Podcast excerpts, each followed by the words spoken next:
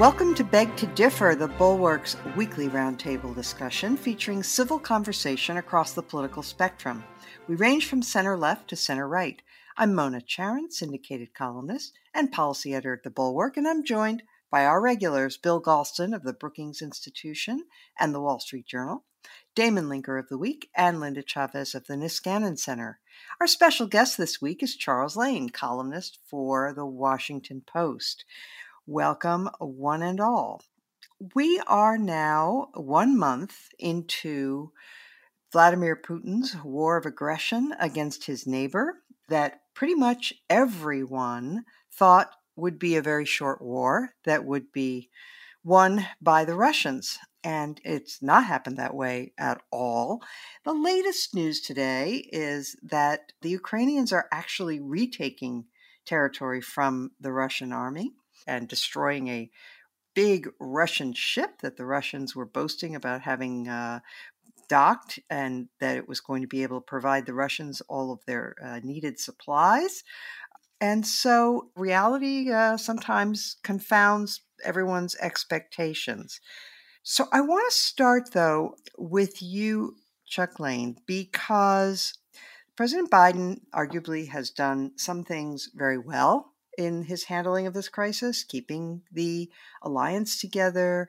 In the run up to the war, he, you know, skillfully deployed U.S. intelligence assets to sort of thwart any attempt by the Russians to do a false flag operation. So those things were good. He's kept the alliance together, but he's coming under criticism now from a lot of serious people. And uh, I would commend to everyone, if they don't already listen, Shield of the Republic is a fantastic podcast. It's another Bulwark podcast which features Eric Edelman, who will be our guest in coming weeks, and uh, Eliot Cohen. And on their podcast, they were sort of expressing this in very succinct terms. The problem that they see with the way Biden has handled this, and Chuck, I want to hear your response, is that Biden has allowed Putin to use threats and intimidation of escalation to frighten us, and that we have done way too much telling Putin and the world what we will not do, whereas what we should be doing is keeping Putin unsure of what we might do. Well, thanks for having me uh, with the group here, Mona. And um, I have to preface what I'm about to say by saying I'm a little uncomfortable even being asked to critique something uh, that an expert like Eliot Cohen, who's also a good friend of mine, has said, I tend to fall on the somewhat less critical end of the spectrum with respect to President Biden. Look, we could go back a long way, all the way back to the Obama administration, I suppose, to the hesitation to provoke Vladimir Putin by not giving them Javelin missiles at that time and I think there was a, a, slowness in Washington generally, but particularly in the Biden administration to really get it that Putin wasn't kidding when he started arranging these troops around Ukraine and so on and so on. So I have a certain amount of sympathy for the idea that there's more we could be doing and we should not be self deterring. But when you look at the big picture, I'm more impressed by what we're doing right than what we're not doing right. I think it's no small thing. No one imagined that this level of alliance unity, particularly involving the Germans, would occur. No one imagined that our previous training, which Biden had been supervising quietly, of the Ukrainian forces to use this weaponry would pay off so handsomely. And, you know, on the other side of the ledger, risking World War III, risking a nuclear exchange, when you don't absolutely have to, you know, I think that's something to be considered.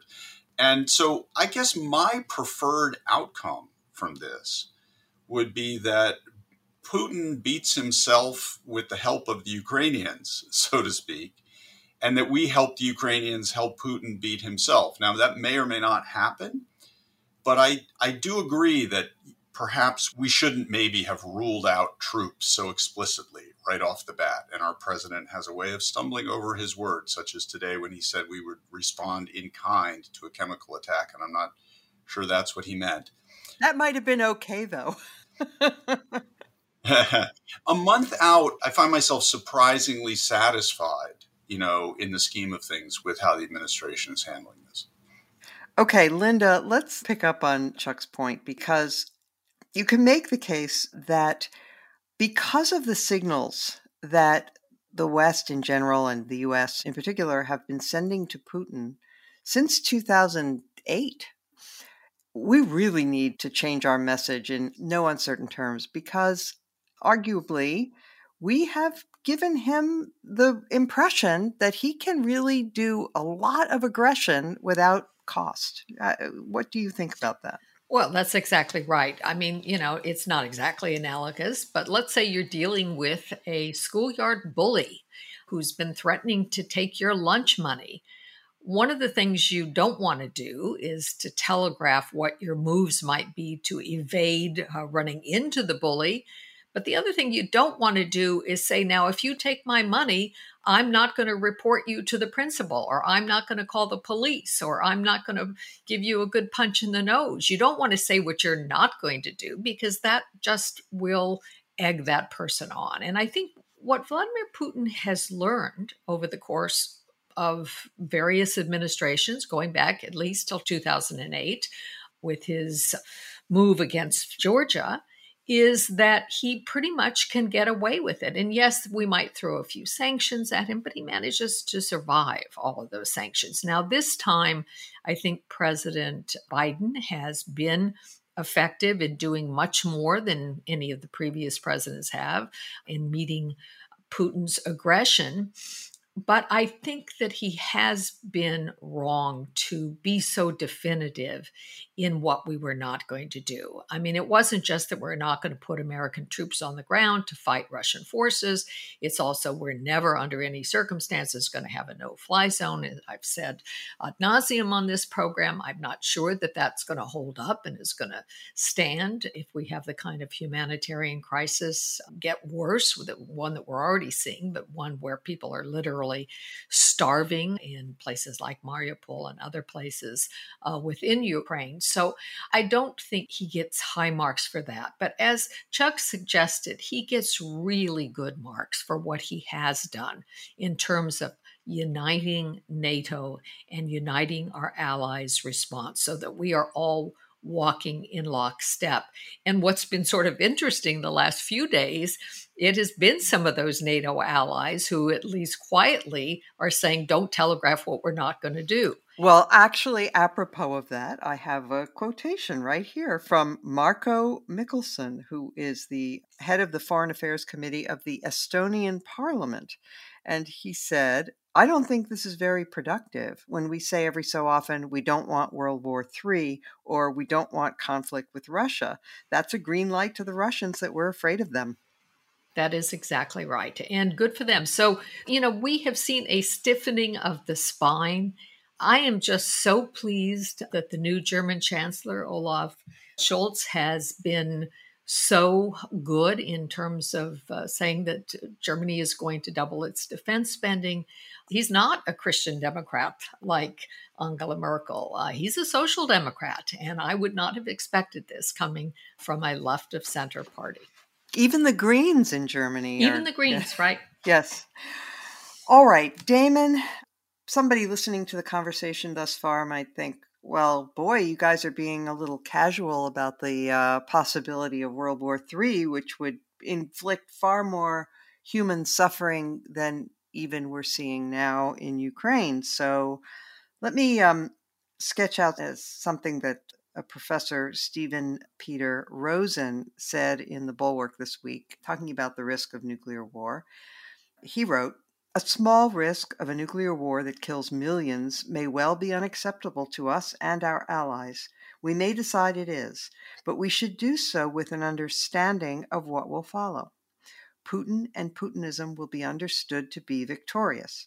If one nuclear armed nation can commit clear acts of international aggression against a non nuclear nation and then shut down military responses by using nuclear weapons, and I would just add parenthetically, uh, or threatening to, in a limited manner, other nations with aggression in mind will surely take note. So he says a world in which either the use or the threat of the use of nuclear weapons is a more dangerous world, a much more dangerous world than we're currently living in. What do you think? Well, I think it's important, uh, as usual, but especially in this case, to make some fine grained distinctions here. If we're talking about strategic nuclear weapons, ICBMs, the kind of proverbial 1980s nightmare scenario from the day after and other pop culture things, all the way back to the 50s with students hiding under their desks. The notion of within an hour's time of miscalculations and overreactions, the entire world goes up in flames. That is a true still, thank God, outlier scenario that does have to frame our thinking and the thinking of people like Joe Biden and the other world leaders when they think of how to respond to Putin because he's one of a few nations on the planet who does have the resources to uh, participate in that kind of an escalation. So that has to be a kind of outer bound of worst case scenarios that affect how we respond to various events to try to avoid that worst case scenario. That's very different than the other scenario that is being bandied about. I think more realistically is the possibility that Putin realizes his conventional forces are not going to do this for him, that if he leaves clearly and undeniably defeated from Ukraine, he will be finished. There will be a coup. He will be deposed. He will probably not survive. In that kind of a trapped into the corner scenario for him, the question arises would he use tactical nuclear weapons, smaller yield nukes usually smaller even than Hiroshima and Nagasaki sized atomic weapons that are designed to be used on a battlefield against enemy army or in encampments uh, on the ground. And that would itself be an enormous escalation because no country has ever done this other than Hiroshima and Nagasaki used by the United States to end World War II with Japan. So in that scenario, I think the calculus has to be different. If I don't think he will, I think it's still probably a, I don't know, I'll guess 10% chance he would do something that rash.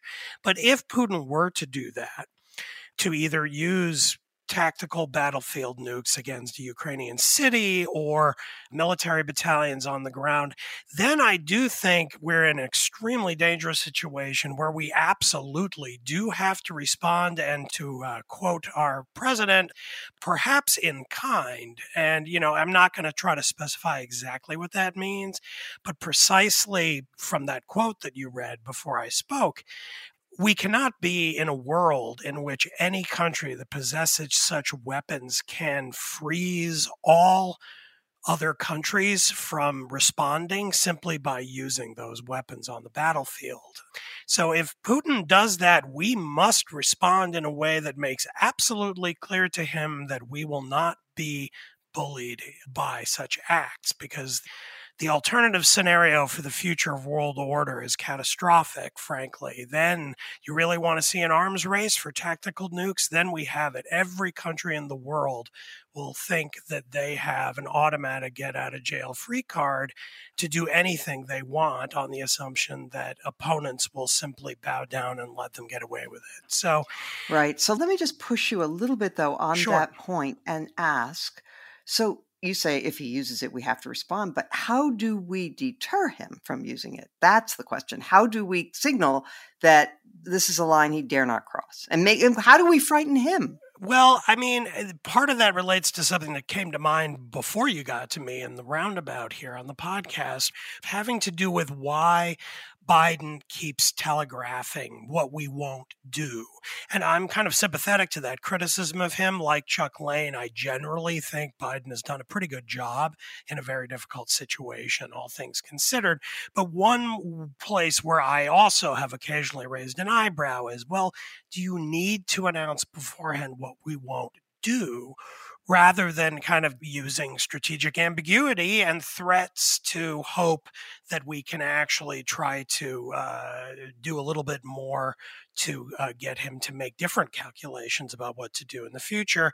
And I think the best case that can be made for Biden and his telegraphing that we're not going to send troops, we're not going to do a no fly zone, is that usually he pairs it with a very strong defense of Article 5 in NATO. In other words, saying, no, we're not going to go to war with you so far over what you have done. But if anything, if even one acre of NATO ground is encroached upon by a Russian soldier or a bomb or a drone that goes haywire and crashes into Poland or one of the Baltic states, then we will respond absolutely and forcefully that exact logic has to be, I think, what Biden needs to begin to do. He needs to expand that beyond Article 5 and NATO to say if you use tactical nuclear weapons in this conflict, we will respond in kind. And in that way,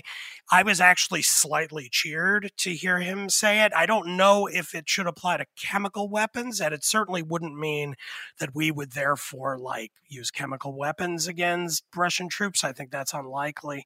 But if it's a tactical nuke, it might be that we have to maybe not do it ourselves, but hand off a couple to Ukraine and have them let Putin know. In that kind of a situation, I think we want the opposite of strategic ambiguity. We need to make absolutely clear to Putin that if you do this, you will be facing a mirror image of the same thing coming right at you. You are not free to do this. Okay, thank you. Bill, let me know if you agree or disagree with anything that's already been said. And then I want to ask you about a column you wrote this week. And uh, I think I disagree with it, but it's possible I misunderstood it. So tell us about what, anything you wanted to comment on what's so far been said, and then we'll get to your piece. No, uh, because I agree with everything that Chuck began by saying. That is my position as well. And to the extent that anyone disagrees with Chuck's position, they disagree with mine as well. okay. So, in this piece that you wrote in the Wall Street Journal, you said that you envisioned this, that this is the moment for a big confab of European nations to settle long postponed issues arising out of the post Cold War world and you posit is it possible that NATO could officially withdraw its long term offer of membership to Ukraine and Georgia in return for Russia's formal acceptance of NATO's expansion into Central Europe and the Baltic states? Uh, that made me question. I mean, look, uh, what good would Russia's guarantee be? They've made all kinds of guarantees to Ukraine. They promised uh, that Ukraine was free of you know aggression when it gave up its nuclear weapons in the aftermath of the fall of the Soviet Union. Uh, they've made all kinds of promises that they've flagrantly uh, disregarded. In that article, I began with a very simple and stark question: How does this war end? All wars end. How does this one end? And I worked through a number of different scenarios. If the argument is at this point that there is no negotiating with Russia because Russia's word is no good, then it's not clear to me where that leaves us. So I think that there is some merit to the idea, assuming we could ever get this far, and I'm not confident we could, of trying to reach the kinds of arrangements after a war that we succeeded in reaching after the Second World War, but not after the First. I don't think anybody wants a situation in Europe where everything is up for grabs. Nothing should be done about Ukraine without the consent of the Ukrainians. That's A. B. We should put no pressure on the Ukrainians to do something that they don't want to do. But C, as has been widely reported, President Zelensky himself is recognizing as a political realist as well as an idealist that for the foreseeable future, Ukraine's membership in NATO is off the table. And the question of what he could get in return for formally renouncing that aspiration is, I think, a question worth asking. So I'll just stop there because I don't think I'm persuading you. yeah, you're right. Um, Chuck, I'm going to come back to you for one more question. So Anne Applebaum has written this week that um, Ukraine just has to win. That without a Ukrainian victory, we will be living in a much more dangerous world. Just consider a couple facts. So, Russia committed 190,000 troops to this invasion, and according to NATO, it has lost as many as 40,000 of them, either killed in action, injured, captured, or deserted. In fact, according to Shield of the Republic, there are so many Russian POWs that the Ukrainians are having to manage that it risks slowing down their military operations just handling all their POWs. So, when you have that many casualties, when you have that many logistical problems, apparently they are dealing on open phone lines, which has allowed at least one of their generals to get killed. They've had the loss of several generals. Things are not going well for the Russians. And Anne argues, and others have argued, that what we need to be doing is full out, giving them every possible weapon we can as fast as we possibly can because the best outcome, not just for the Ukrainians, but for Europe and for the whole world, is a Ukrainian victory. Well, I think the problem with that argument, and again, I'm loath to disagree with somebody as uh, expert and distinguished as Anne, is the word victory. I think we want Ukrainian success, but I don't think that's the same thing as Ukrainian victory. And why do I say that? Because you can't have a Ukrainian victory unless Putin agrees to it in a way, admits it, so to speak. Ukraine isn't going to roll up the Russian army and continue on marching into Moscow. That's not going to happen. The most, I guess, we could picture happening is that Ukraine succeeds in expelling all the Russian troops from its own territory. But even then, if Putin says, okay, for the time being, you have the upper hand, but I'm going to regroup and come back, it's not a victory. You see what I mean? And I think the problem with Anne's argument is how do we define a victory? And in my mind, I think the center of gravity, so to speak, of this conflict is the, the, the power in the Kremlin. Is, you know, does a, does a regime like this with this kind of aggressive, disruptive, world changing ambitions survive or not? Um, in other words, I think it's entirely possible that Ukraine could achieve its territorial integrity on the battlefield without a victory in the sense of eliminating the threat that is represented by the Putin regime. And that's why I'm a little hesitant to to embrace 100% what Anne said because I do think of course it's important that Putin not succeed but I think it's it's hard to define a victory in which he that he acknowledges, admits, and capitulates to, the way say Japan did in 1945, or the USSR did when it pulled out of Afghanistan. Exactly, and I think that was a different for the a lot of reasons that that defeat for the Soviet Union in Afghanistan was something that led to a regime change over the next couple of years or contributed to one in a way that I'm not sure that this would have to also do for it to be truly considered a victory. we can pray. All right, Bill, you wanted to make another comment. Yeah, and on Anne's article, I think she's absolutely right that within the limits of prudence, we should send the Ukrainians everything we can as fast as we can.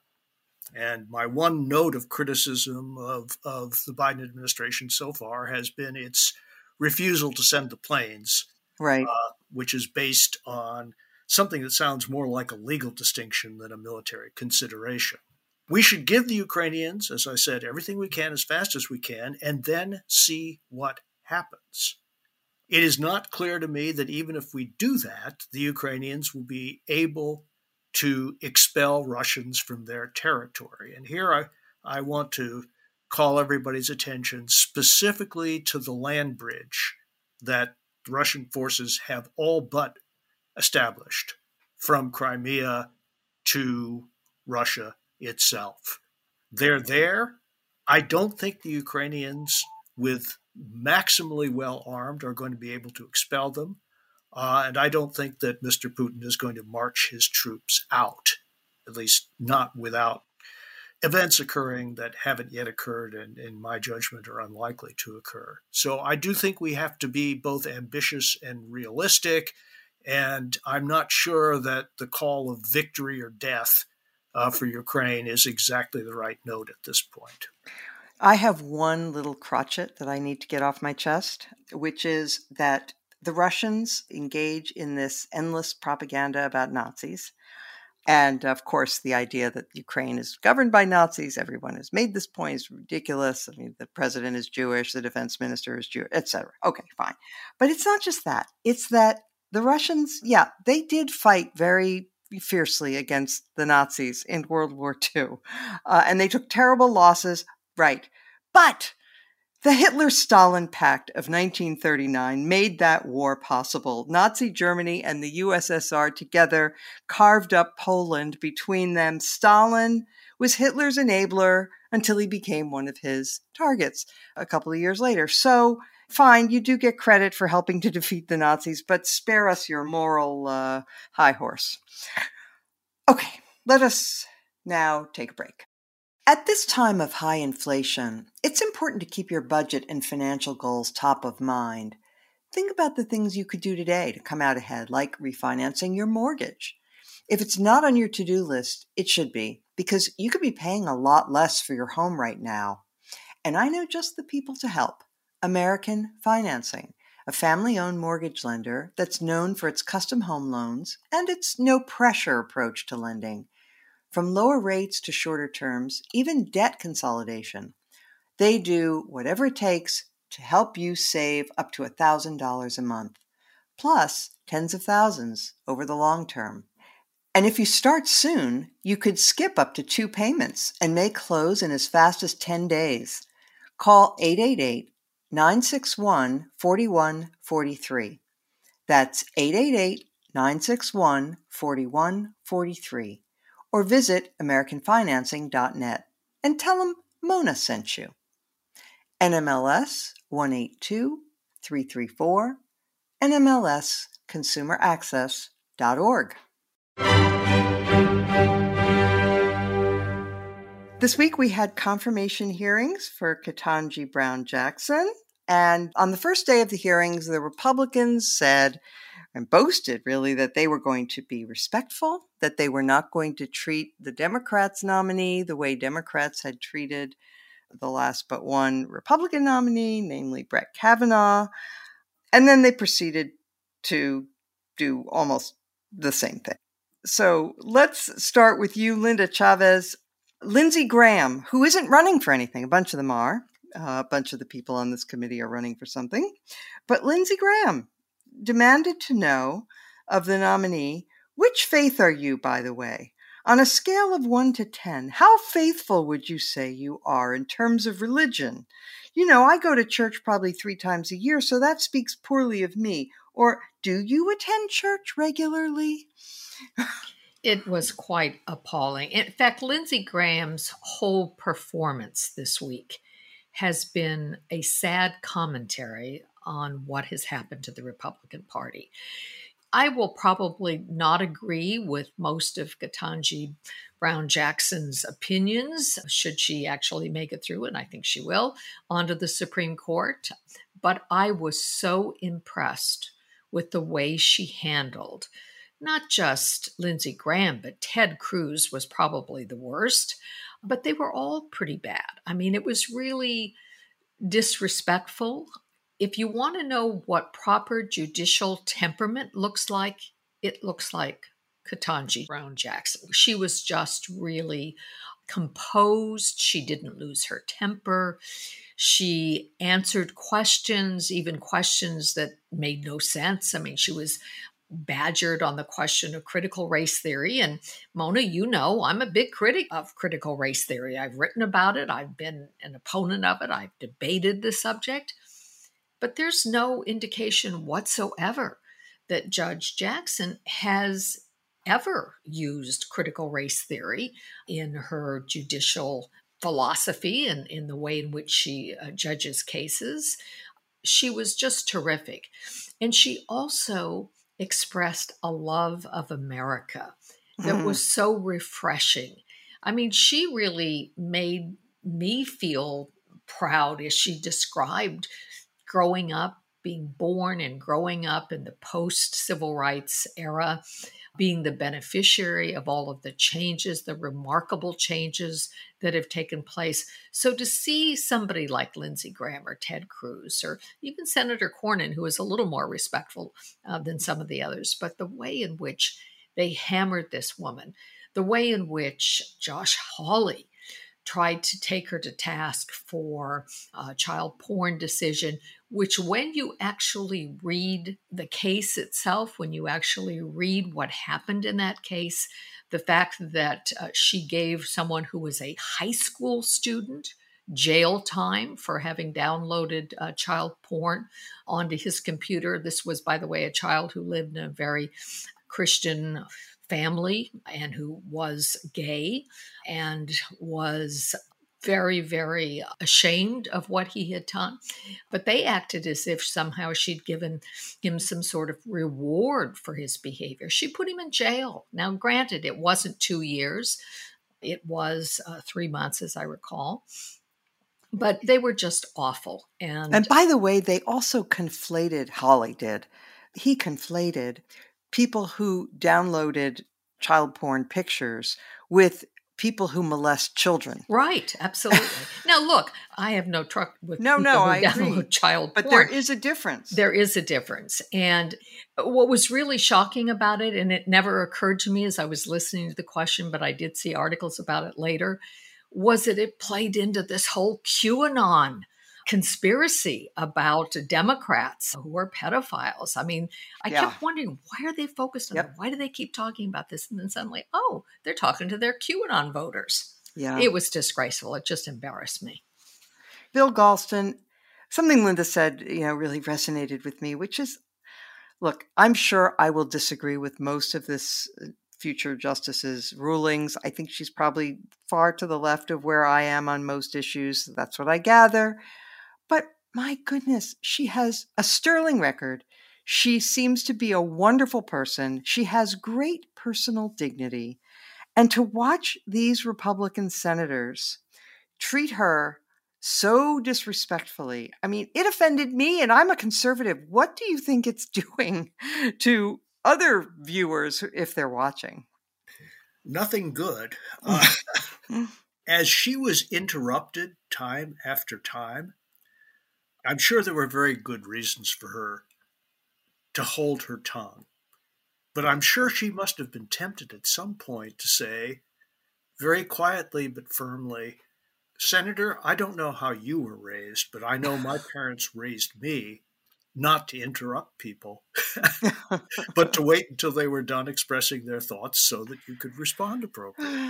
You know, I think it took a lot more self restraint than I would have had in those circumstances. But let me just make the two obvious points. You have at least four people, four Republicans on the Senate Judiciary Committee, who look at the mirror in the morning and see a potential president or at least vice president, staring back. So, what's really interesting about their performance, which is part of running for national office in today's Republican Party, is what they decided to focus on as the best way of promoting their prospects. I think that speaks volumes for the centrality of the social issues in today's Republican Party and the very sharp cleavages uh, between Republicans and Democrats on that point. In previous decades, you could imagine really tough questions. There were only a few about, for example, the non delegation doctrine, the role of government in the economy, the restraints or lack of restraints on presidential executive power in time of war. Those considerations were conspicuous by their near absence. Instead, you had children's books being displayed like they were mm-hmm. legal exhibits. I mean, it was an x ray of where we are. Yeah, as the Republican Party gins up for the midterms and then for the presidential election. And it was, from that standpoint, even more discouraging than I had imagined. Yeah, it's worth noting that Ted Cruz had these props, these pictures from the book that she's on the board of one of the private schools in DC that apparently teaches Ibram Kendi's theories, you know, to little kids. And so he was challenging her and saying, Do you want little kids learning this? And the fact is, uh, Dana Milbank had a piece about that. He sends his Uh, Ted Cruz sends his children to a private school that does the exact same Wasn't thing. that fantastic? Just wonderful. There were one or two interesting things that did come out of it, despite all the circus. So, one is that she did say that she would recuse herself from the affirmative action case involving Harvard next term if she's confirmed, because she serves on the board and has done. So that was good because there's a too little recusal, arguably, at the Supreme Court.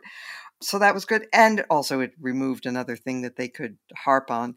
But I was struck by the fact that she, when asked about how she judges constitutional and statutory matters, she was a textualist. She sounded just like Antonin Scalia. Did you notice that? well, I didn't think she sounded just like uh, Antonin Scalia. I heard her acknowledging, in effect, that textualism and originalism have had a lasting, they're sort of here to stay in the way the court decides cases.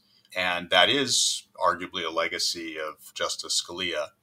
And I think if you've been following these things a little bit, as I have tried to do, you will understand that that's not an entirely surprising to hear that from a justice or judge at this point coming from the uh, lefter regions of the political spectrum because there's been sort of a rediscovery of originalism as a method by progressives in certain contexts to argue that actually the original meaning of the 14th Amendment would lead you to different conclusions about equal rights. You know, it gets into the weeds a little bit and the incorporation doctrine and things like that. But I think what it shows you is that basically what President Biden has done here is present this committee with a judge who kind of knows her way around the law, is perfectly qualified for the Supreme Court, is familiar with the big issues, you know, is not like a firebrand of any kind, really, but has just kind of been working her way through these cases and I must say, just a slightly different tack. I thought what was also interesting was the the the theme of this hearing about the defense of unpopular defendants, mm-hmm. which, which, she really defended herself on. Yeah. And I thought that was a very important theme. You know, she has been a defense lawyer and she did amicus briefs for some of the Guantanamo prisoners, and they tried to make it sound like she was sympathetic with terrorism, which frankly I thought was even more scurrilous than yeah. some of the things that you're referring to. And I think it was a good little seminar uh, for the country, you know, on the value of the apolitical professional duty of an attorney and a lawyer to stick up for somebody who is unpopular and is in trouble with the law. Yep. John Adams defended the British soldiers in the Boston Massacre. So everybody deserves a defense. Okay, so maybe my favorite moment of the hearing, though. I mean, I, there were many actually. I thought she was really very winsome, I have to say. And I liked her daughters and her husband and her parents. I mean, you know, the story of her father who had been raised, you know, before the era of the civil rights revolution and uh, was getting a law degree when she was a little girl and they were sitting at the kitchen table, he with his law books and she with her coloring books. That was that was really touching. Anyway, but my favorite moment came from Ben Sasse, where they were discussing whether there should be cameras in the Supreme Court, uh, which will be decided, of course, by the Supreme Court, not by the Senate. But he was recommending against it, Ben Sasse was. And in the course of doing so, he said, quote, sitting, by the way, sitting right next to Ted Cruz, he said, we should recognize that the jackassery we often see around here is partly because of people mugging for short term camera opportunities. Unquote. Damon. Well, th- this shows how well we all know each other on this podcast now. Because I was sitting here with my notes, waiting for my turn, and I have Ben Sasse written, hoping no one else would mention Ben Sasse. And here you cue me right up there. Uh, okay. Uh, very nicely done. Yes, I think Judge Jackson, I think, presented herself very well. It was a great American moment uh, having her and her family and her story uh, there before the country. And then other, the other things that we've all been talking about, you know, the kind of eye rolling character of a lot of the Republican questioning, you know, not very edifying, but by the same token, that's also a snapshot of America. A lot of the trends in it that this podcast isn't too fond of were on display. And I appreciated Ben Sasse's bipartisan if you can say that, a statement about the source of some of it, which is that, of course, you know, uh, others have mentioned that Josh Hawley's uh, insistence on talking about uh, child pornography and Judge Jackson being soft on that. I mean, that was in some ways, it was a perfect coincidence. It was like lined up for a Republican because you get to accuse or insinuate that she is both soft on crime and kind of pro child porn or something like this. and like, you know, wow, that's like a perfect, uh, it's like you hit a home run there. But of course, the other dimension to it is what Sasse brought in, which is that all of this is about the fact that uh, the right in this country has this kind of media ecosystem that they swim in where when Sasse said that line about the jackassery, that was right after Cruz had just been on one of his tirades, that of course was perfectly concocted to, you know, be a soundbite on Hannity that evening on Fox. I mean, that's why he does that. There was a kind of a, a viral photo going around online afterwards uh, of a picture a journalist took over Cruz's shoulder and he's looking at his cell phone scrolling through Twitter from mentions of himself, of, of course, course. because that's what this is all about. This is, I'm going to sit up here and do a kind of demagogic act of grandstanding in the hope that it gets picked up and it goes viral and I get lots of applause from my constituents and lots of donations to my reelection campaign. And that's the way we do business these days. So I appreciated Sasse, especially right after one of his fellow senators had been engaging in this for him to, you know, have the the guts to to call it out. Uh, his own party, we should add. Yes, his own party. Uh, yeah. You know, it's not quite Mitt Romney voting to uh, convict the sitting president of his own party in an impeachment. It's not quite to that level of courage, but it's a it's a little. It was a little moment where he was acknowledging, yeah, this whole thing's a little screwed up here, the way we do this. Um, and really, I mean, let's be honest. At this point, these hearings, the ex- hearings exist in the first place because of television. And then we're now to the point where really they just have boiled down to an opportunity for the out party, the party that isn't nominating the justice, to to grandstand and do exactly what I was saying to kind of display before uh, their voters and the world, uh, you know, where I stand and what I care about. And as Bill noted, it's about social issues, cultural issues, trying to score points over critical race theory and gender and things like that. And we all know that, you know, as long as everyone stays alive for the next few weeks, she's going to pass with very few, if any, votes from the other side. And on we go with the the edifying display of America. exactly. Politics. Well said, Chuck. I'm going to give you the last word here. you know, it doesn't speak well for democracy, which, as we know, is the worst form of government except for all the others. But the fact is, the cameras do bring out the worst in people. I don't think there's any doubt about that. Brian Lamb is a friend of mine. I love him. I think C SPAN did lots of great public service, but it also contributed to the dumbing down of what the Congress does. Matt Yglesias talks about the secret Congress, you know, that the things that are done sort of behind the scenes without any publicity are done smoothly, efficiently, in a bipartisan fashion. The uh, Intelligence Committee, which is behind closed doors, is very, you know, congenial and so forth. It's the it's when they're in front of the people uh, when they the, it brings out the worst in them. So, do you have any observations about that?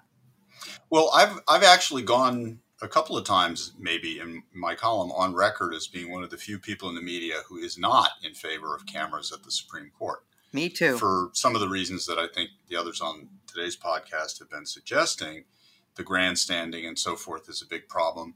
But my bigger picture objection goes something like this you know, transparency and publicity and openness and live availability to the public, you know, kind of makes sense in a political branch like Congress, you mm-hmm. know, that it's about politics, so have at it. The judiciary is at least not supposed to be political. Um, and so the, the considerations are different. It is supposed to be a cooler, more judicious, more reflective process. Mm-hmm. And by bringing the Twitterati and the global mob in to kind of take part as spectators, you destroy that atmosphere. And I would also say there has never been enough attention paid to a very important distinction between cameras in the courtroom and live cameras in the courtroom. And I've always felt there should be cameras at the Supreme Court for historical purposes, right? To keep a video record of the arguments, they have an audio record now, and then, you know, after 10 or 15 years or some period, uh, you know, make those available to people. But for there to be live television in the Supreme Court would take, I think, an institution that's already dangerously politicized and just make it worse. Well said. We now come to the last segment, the highlight or low light of the week. Linda Chavez. Well, I'm going to go with a low light. It's really not an article that I want people to read, but it is a story about which there were articles uh, today. Uh, and yesterday uh, in the newspaper, and that is the story of the resignation uh, from the investigation into Donald Trump's finances of the veteran prosecutor uh, Mark Pomerantz, who last month sent in a letter of resignation, uh, along with Carey Dunne, who was one of the top investigators on the team that was probing the Trump family. Uh, and at the time, there was some question well, why, you know, was he? Resigning. Uh, we had a sense that he didn't believe that uh, district attorney, the new district attorney in uh, in New York, Alvin Bragg, was going to uh, pursue the case. Well, now apparently the the letter of resignation has leaked, and in it, Pomerantz makes a very strong case that he believed absolutely Donald Trump broke the law, that he committed quote, numerous felony violations.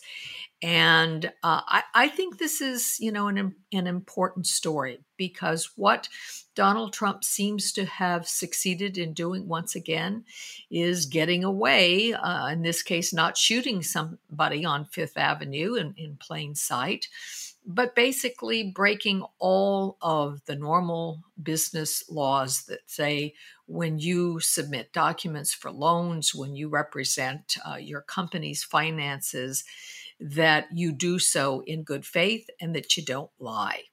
And had Donald Trump actually been indicted, if he were facing prosecution for having committed these felonies, I think it would be a very different story about whether or not he is going to be the nominee of the Republican Party in 2024. So I think this was an important story. I think it probably will have been missed by a lot of people because of the much bigger story of Ukraine and also the domestic story of, of the uh, confirmation hearings for Judge Jackson. But I do want to point it out, and I will put some links into a couple of the articles that have appeared about it. Well, thank you. Of course, the, the prosecutor in Manhattan um, is a Democrat, an elected Democrat. So I eagerly await all of the Republicans denouncing him as soft on crime for failing to indict Donald Trump. Okay, Chuck Lane. I guess it's a low light. It was certainly a terrible blow to equality. And I have in mind the Taliban's decision this week to go back on its promise to let girls attend secondary school starting Wednesday. They had essentially pledged, and in fact had announced, or repeated their pledge publicly as recently as Monday, that as of Wednesday, girls uh, above sixth grade would be allowed back into school, albeit on a segregated by gender basis. And literally, girls went to school and were turned away because the Taliban had changed its mind. I think this is a terrible sign of what the future might look like in Afghanistan. We'd all been waiting. It's a crucial consideration for the West in terms of aid and recognition of Afghanistan. And as somebody who, for our editorial page, covered that horrible event last August, I've tried not to lose sight of what's going on over there. And this was a very, very low moment. Yeah. Okay, Bill Galston.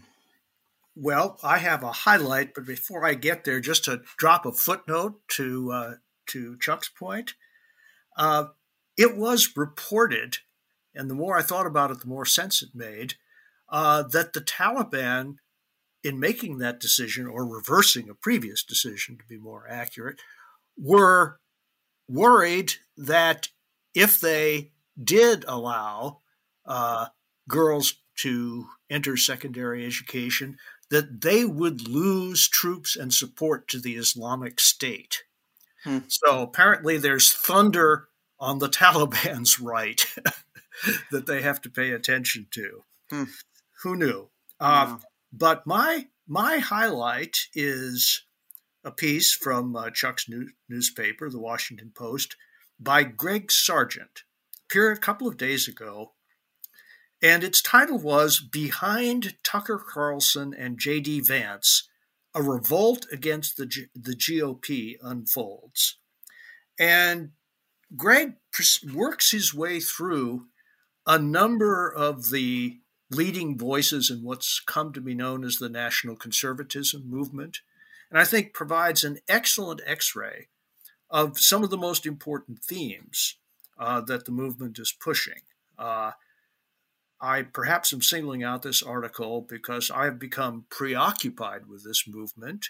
I do think it is an important harbinger of a possible future for conservative populism in the United States, uh, and it has some very interesting as well as deeply troubling features. Okay, thank you. Damon Linker. Well, my uh, low light of the week actually segues very nicely from Bill's uh, own uh, highlight. Um, I actually wrote uh, also uh, this week about uh, that Greg Sargent piece, which was indeed very good. Um, but uh, the reason why it segues well, what I'm going to highlight or well, low light I'm going to focus on is that uh, we're talking about some similarities and overlap. I'm going to be singling out uh, a brand new journal that launched this week titled Compact this is an interesting development. The kind of post Trump uh, conservative intellectual right has a number of outlets. Uh, the Claremont Review of Books, uh, another Claremont journal called American Mind, a really trashy, terrible journal called American Greatness, a higher brow and more interesting one called American Affairs, and now there is Compact. Um, this one is unique in that it is a truly, I mean, maybe this is a little tendentious to say this, but it definitely has a red brown feel to it, uh, mm-hmm. if people know what this means. What we have as the founding editors are Sohrab Ahmari, former editorial page editor of uh, the uh, uh, New York Post, who is known as a kind of bad boy troublemaker on the increasingly far right, and also Matthew Schmitz, a former editor uh, of First Things magazine. And they are joined with a guy named Edwin Aponte, who is a self described Marxist. Just. And then among the contributing editors, we have from the right Christopher Caldwell, who used to work for the Weekly Standard but has been drifting in the uh, more Claremontian direction uh, over the years and is, uh, I think, further right than uh, than you would have expected, five, say, five years ago. Also, Lee Smith, who has become a purveyor of right wing conspiracy theories. And uh, you have also Adrian Vermeule of Harvard Law School, who is a a defender of integralism, meaning a kind of synthesis of church and state. Also, Liel Leibovitz, who uh, writes about uh, lots of cultural issues from a pretty far right wing position, uh, very often for Tablet Magazine, Patrick Deneen as well. And then on the left, you have David Rieff, whose name was not here earlier in, in the week, but is is uh, has been added. I'm sad to see uh, him joining this crew, uh, as well as uh, some British academics uh, and kind of uh, controversial people. A woman named Nina Power, who wrote a piece this week about how the patriarchy is a good thing, kind of from the left, as well as Slavoj Žižek, the kind of another bad boy philosopher from Great Britain usually thought of as on the left, but he's an, an oddball out. And then also joined by Glenn Greenwald and Michael Tracey, who are kind of uh, all purpose uh, journalistic anti establishmentarian types. So uh, basically, the one thing uniting all of these people is absolute loathing of liberalism and centrism. In other words, everything that this podcast stands for. So, if you ever, listeners to this podcast, want to get the complete diametric opposite of what you get here, I suggest taking a look at Compact Magazine and seeing what they have to offer. There you go. Thank you, Damon. Uh, I think of them all as arsonists, intellectual arsonists. Oh, absolutely. This journal exists to fire heavy artillery at the liberal establishment from any and every direction. And then what will replace it? Ah, let's see who crops up. Yeah, exactly. it'll be Trump, could be someone else. Uh, well, it doesn't really matter as long as it's not the dreaded centrist liberals. And that sort of nihilistic tone was very much evident in the first Donald Trump rise in 2015 and 2016, where there were a lot of people saying, burn it all down. That was the, the mood. Yes. All right. Well, thank you for that. I would like to praise the New York Times for publishing a long editorial called America Has a Free Speech Problem. They were picking up on a poll that uh, they had uh, they had commissioned um, about free speech, and um, it was it was you know just very solid in many many ways. It talked about uh, you know the number of people um, who think that the that people self censoring is a problem, poll found that 84% of adults think it's either a very serious or a somewhat serious problem that Americans don't speak freely in everyday situations out of fear of retaliation or harsh criticism. Um, they also noted um, that 46% of respondents said that they personally had felt less free to talk about politics compared to a decade ago. Um, and uh, and so they and then they made this point, which I think is um, is important because they denounced you know efforts by conservative Republican legislatures around the country to uh, to restrict you know the treatment of issues like CRT and other things, and uh, and they point out and, and they denounce those rightly, but then they say.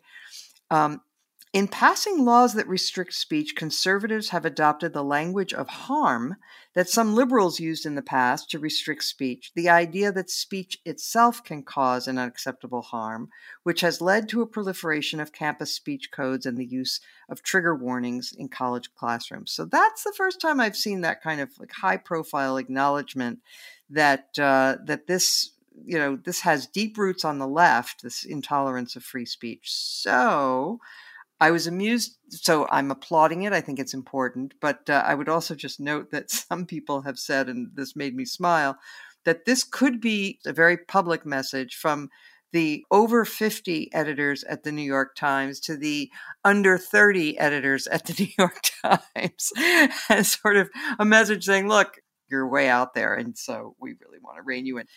But still, this is a full throated defense of the value of free speech, one of the most essential virtues of our free and democratic system. And so I applaud them. And Bill, you wanted to add something. I just wanted to drop another footnote. This seems to be my podcast for footnotes. you know, one of Damon's favorite writers, uh, Matt Yglesias, wrote a column entitled, and I think I can get this right, World's Dullest editorial creates a panic.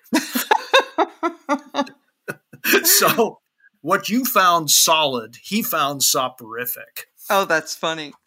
With that, I want to thank Chuck Lane for joining us. I want to thank our producer, Katie Cooper, and our sound engineer, Joe Armstrong. I want to thank all our listeners. We appreciate it, especially those who comment and rate us and those who comment on Twitter. I've noticed an uptick in the Twitter comments. Thank you. That gets us more listeners, and we very much appreciate it.